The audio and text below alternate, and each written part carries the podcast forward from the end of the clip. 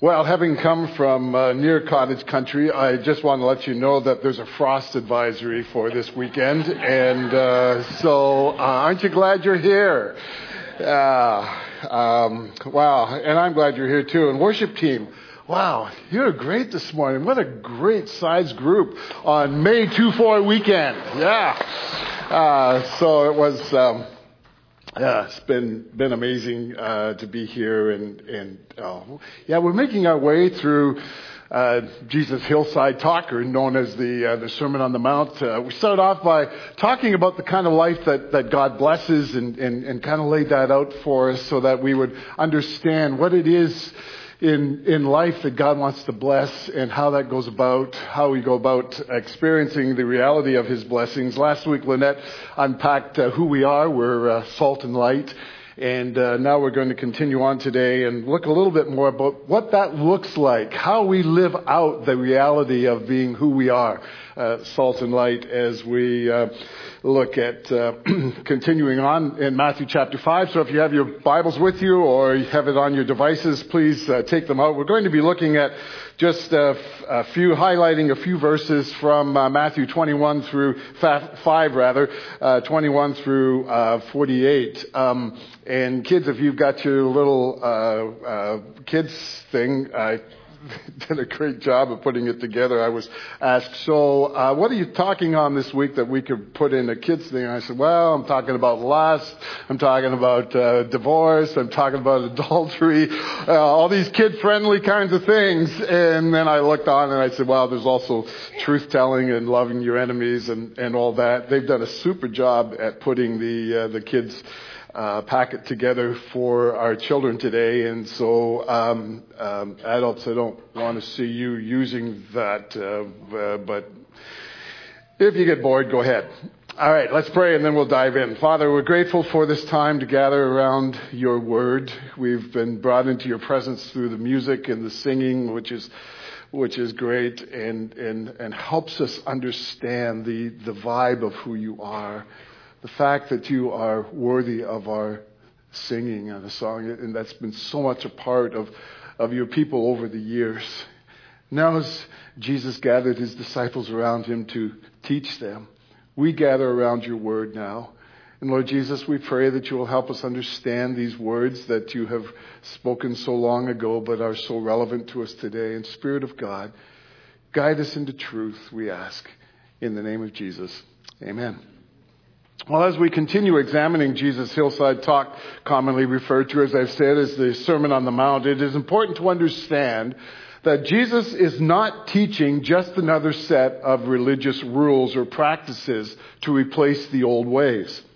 Jesus is really speaking to the matter of going beyond religious externals and responding to God. What Jesus wants his followers to catch is the inside-out change his teaching is to make upon our lives. This fact is easily lost on us if we are not careful, and it's quite easy for us to adopt the attitude of the pastor pictured in this cartoon. This is my fourth sermon on the transforming power of the gospel. Why do you look like the same old bunch? Well, Jesus' objective in teaching is to help people be good, not just look like it. Unlike some preachers, and particularly the religious leaders of his day, Jesus actually knows how to empower people to be good. And he brings his teaching to bear on the human condition, not in a self-improvement approach, but from a transformational perspective. Jesus knows that people deeply long to do good, but they cannot find their way. And so they turn to religious practices and rituals to guide them in their search, backed up by all kinds of justification for when they don't measure up to acknowledged moral obligations. However, when it comes to experiencing the goodness that characterizes those who belong to God's kingdom, no amount of acts or projects will bring fulfillment. And so Jesus concluded the section of his talk that we're going to look at today with the criteria for God's kingdom dwellers. They are to be perfect as their heavenly Father is perfect. It is this standard of life in God's kingdom that led Jesus to instruct his followers on how not to be religious. No amount of religious practice can generate the level of goodness and perfection that Jesus is calling his disciples to. However, as C.S. Lewis has written about this statement of Jesus, the command to be perfect is not idealistic gas, nor is it a command to do the impossible. He is going to make us into creatures that can obey that command. And to validate his claim, Jesus points to the recognized religious authorities of the day. If anyone would be able to attain God's kingdom goodness through religious practices, surely it would be these leaders. But in a startling statement, Jesus said, "For I tell you that unless your righteousness surpasses that of the Pharisees and the teachers of the law, you will certainly not enter the kingdom of heaven." For the Pharisees and the teachers of the law, religion was nothing more than a public display to make themselves look good. They put on a show of pomp and ceremony to impress the people. It was a public relations act to promote their duty-bound belief system. Life change had little importance in their religious viewpoint. It was all about externals. Well, it's important for us to understand the inward transformation required to be a true follower of Jesus. Religion in itself takes us nowhere in the pursuit of God's plan for our lives. What religion does is focus on what we do, when what makes the difference in obtaining righteousness is what God has done. He has made it possible for us to be forgiven of our sin and released from all guilt and punishment. That's why Jesus came. That's why he died on the cross. That's why he was risen from the dead. He didn't come to call the religious, but sinners to repentance. Interestingly, Jesus was never called the friend of the religious. He was called the friend of sinners, a title that he gladly accepted. Sometimes it's interesting when I'm in conversation with people and it gets around to vocational interests and all, and people ask me what I do. And I've tried over the years to come up with a variety of ways of trying to explain it, like I'm in human performance issues and all those kinds of things. But I usually come out and just say, well, I'm a pastor. And when people find out that I'm a pastor, they often respond by saying, I'm not a very religious person.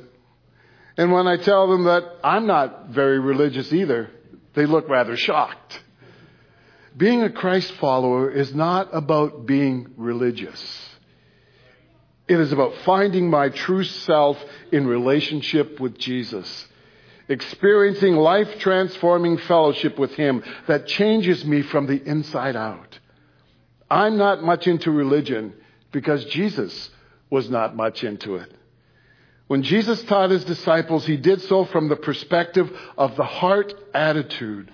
True followers of Jesus have a heart for being good.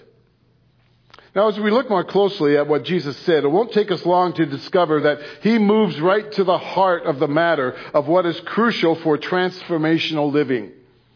The internal attitudes of the heart make for external actions. Both have importance in Jesus' teaching, but the life change of which he speaks comes from the heart, not the other way around. Jesus leads us away from purely religious practice and emphasizes how to become a follower of his without falling into the trap of trying to be religious. When the rightness of a transformed heart is fully engaged, there is a sequence of contrasts between the older teaching about what a good person does and what Jesus envisions his followers doing. Jesus presents a picture of a person with a heart captured by God's kingdom values. That heart will live with true tenderness toward everyone it encounters, regardless of how it is treated. From this section of the Sermon on the Mount we will consider today, we will discover that those who have moved beyond obedience to God as a religious practice have a heart for healthy relationships, pure sex, the sanctity of marriage, truth-telling, returning kindness for injury, and loving their enemies. Now, I need to say that time won't permit me to go into great detail about what Jesus teaches here. I could preach a sermon on every statement that I've just made, but it's my intention to just point out some of the main points of each theme that Jesus touches on so we can see if our hearts line up with what he says. So let's look at what Jesus has to say about each of these, beginning with having a heart for healthy relationships. This is what he wrote, or this is what he said. You have heard that it was said to the people long ago, do not murder, and anyone who murders will be subject to judgment. But I tell you that anyone who is angry with his brother will be subject to judgment. When we trace murder back to its roots, most often it is the result of some pent-up anger. Under the old law, judgment occurred when a murder actually was committed. Jesus' point here is for his followers not to place themselves in a position for judgment by allowing anger to fester within them. It is the elimination of anger and its close companion, contempt, that Jesus presents as the first and fundamental step toward the rightness of the kingdom heart. When we refuse to deal in a timely manner with our anger, when we call out the person we can't stand as an idiot, when long-standing hurts are allowed to remain deep inside of us without being resolved, when we curse the person who cuts us off in traffic, when we make racial slurs and ridicule the marginalized, we show that we are not moving about in harmony with God's kingdom values. We have lost heart for reflecting kingdom rightness and stand in need of Jesus' transforming love. The moral fact is this: words kill. So Jesus calls us to live above the level of resentment. While from violence in human relationships, Jesus moves to the next most lethal blow to a heart positioned for kingdom rightness: sex. Those who live in the movement of God's kingdom will have a heart for pure sex. And so Jesus says, you have heard that it was said, do not commit adultery. But I tell you that anyone who looks at a woman lustfully has already committed adultery with her in his heart. Now let me say that in a sex-crazed society, it is important to understand what Jesus is actually saying here. It is pretty difficult to avoid sexually stimulating sights as we go about our daily lives. The provocatively dressed woman at the office, the really cute hunk who quarterbacks the college football team, the tantalizing pop-ups on the computer screen, and numerous other visually attractive stimuli. Jesus is not stating that being caused to think sexual thoughts is the same as committing adultery in the heart. The wording of Jesus' statement refers to looking at a person with the purpose of desiring him or her. That is, we desire the desire. And so you can't take your eyes off the short skirt at the office and gaze lustfully, or fantasize about being in the arms of the quarterback, or click on the links of the pop-ups and become sexually aroused from pornographic images. That's crossing the line for kingdom hearts. And so Jesus' point is this: the goodness of the kingdom heart comes from the belief that impurity separates us from God and ruins our relationships with others, especially those whose love we are to cherish the most. Purity is the response to a higher call, the calling of intimacy with God. By harboring lust, we lose sight of God and resist the greatness of his love for us. This love of God is to so fill us and invade our being that it crowds out the many forms of evil we are confronted with each and every day.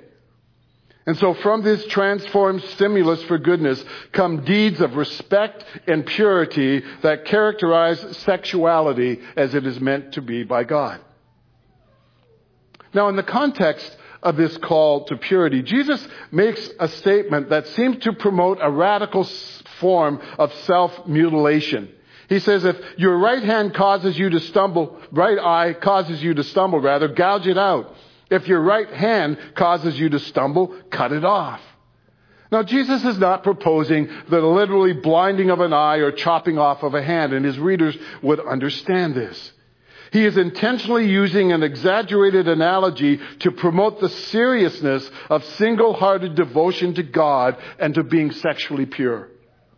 We are to be single-minded and single-handed in our sexual practices, being one with our spouses in heart and mind and body. While from violence and obsessive sexual desires, Jesus moves on to speak of divorce. Dallas Willard makes this observation about Jesus' transition into the topic of divorce. It is not an accident that Jesus deals with divorce after dealing with anger, contempt, and obsessive desire. Just ask yourself how many divorces would occur, and in how many cases the question of divorce would never even have arisen if anger, contempt, and obsessive fantasized desire were eliminated. The answer is, of course, hardly any at all. Here is Jesus' statement. It has been said, anyone who divorces his wife must give her a certificate of divorce. But I tell you that anyone who divorces his wife except for marital unfaithfulness causes her to become an adulteress, and anyone who marries the divorced woman commits adultery. Now, later on in Matthew's gospel, Jesus expands on this instruction. But here, he gives a brief synopsis of the kind of heart attitude that his followers are to have toward marriage that takes them beyond and above religious duty. They are to have a heart for the sanctity of marriage. Now, it's helpful to understand the context of Jesus' statement.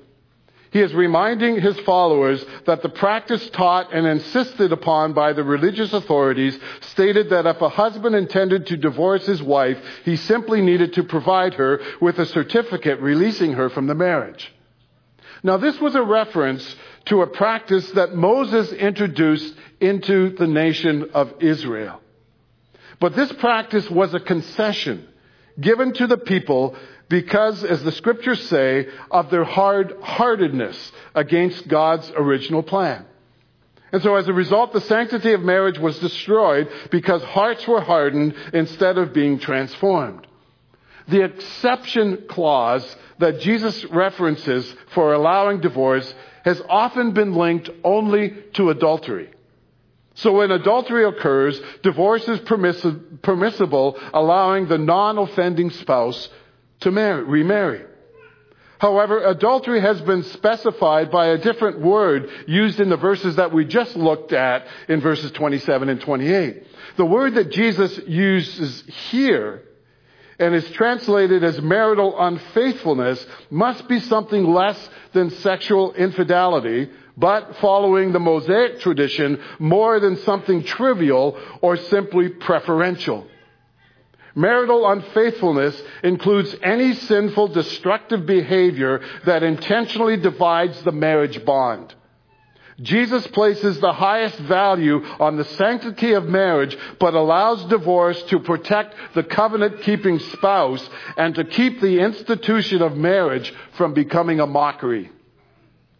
Jesus' admission was that hard hearts made divorce permissible to avoid greater harm. However, his point is to teach that kingdom hearts are not to become hard. And when a married couple is intent on living from hearts renewed by God's love, they will find ways to bear with each other, to speak truth in love, to change, often through times of great pain and distress, until the tender intimacy of mutual covenant-framed love finds a way for the two lives to remain one, beautifully and abundantly.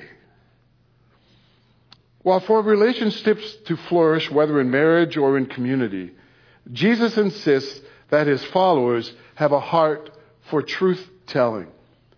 Just say a simple, yes, I will, or no, I won't, Jesus said. Your word is enough. To strengthen your promise with a vow shows that something is wrong. Now, Jesus goes right to the heart of why people swear oaths. They do so to impress others with their sincerity and their reliability. But such attempts to gain acceptance of what they are saying and what they want is unnecessary for the person with a kingdom heart. Here Jesus is insisting that those who are true disciples will not need to make oaths as an additional confirmation that they will honor their word. This again is a test of the heart. What we say with our lips comes from who we are on the inside. And so a person with an honest heart will speak honest words. A person with a dependable heart can be depended upon to follow through with what they say. If we feel that we need to add statements like I swear or cross my heart or hope to die, or even offer to shake hands to seal a deal in order to demonstrate our commitment, does it mean that when we don't add these expressions, we don't mean it as much? Quite frankly, I have shaken the hands of too many people who have not followed through on their commitments to me. And so a simple yes or no should be all that is necessary to indicate your intentions and is to be as binding as any oath that we might make. Jesus looks his followers in the eye and tells them to be true to their word if they are to surpass the righteousness of the Pharisees. While truth-telling and gracious words are most difficult to give to those who hurt us, aren't they? You are undoubtedly familiar with the saying, don't get mad, get even. But in reality, we want both, to get mad and also to get even.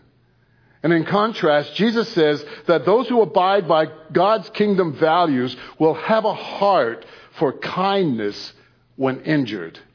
And so he makes this statement. You have heard that it was said, eye for eye and tooth for tooth. But I tell you, do not resist an evil person.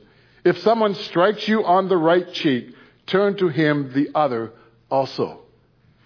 Jesus points out that those who are legalistic in their approach to religion are often heartless when it comes to responding to people who hurt them. An eye for an eye, a tooth for a tooth is taken as a way to legitimize their right to seek revenge. What was intended to guide a nation in establishing laws of justice has now been used as an excuse for personal retaliation. To counteract the unending cycle of revenge, Jesus instructs his followers to turn the other cheek when offended. Again, this is not so much an emphasis on the actual physical act as what takes place on the inside. Jesus is not asking his followers to become a bunch of wimps or to refuse to take a stand against evil and injustice. He is laying out the position that someone has to stop the madness of needing to get even if goodness and peace are to prevail in the world. And he's saying to his followers, you be that person. And this is where it kind of hits home to me, because I find myself wanting to strike back when I am offended or see offenses taking place. I want to go after the driver who blatantly runs a red light in front of me. I want to chase down the person on the jet ski who blasts around the lake with little regard to other boaters. And although it may not be wrong for me to want to see law and order prevail, it is wrong when I am intent on showing that I am right to satisfy my own ego. When I see myself to be some sort of righteous cop that God has deputized to blow the whistle on any who oppose his truth. Jesus is telling us that to be followers of his, we are not to set ourselves up for advancing personal retaliation. Rather, when wronged, we are to look for ways to respond to others that will allow the reality of God's love in our lives to influence them toward God's kingdom values. And in this way, Jesus leads the way, for he did not retaliate when he was insulted. When he suffered, he did not threaten to get even. He left his case in the hands of God, who always judges fairly.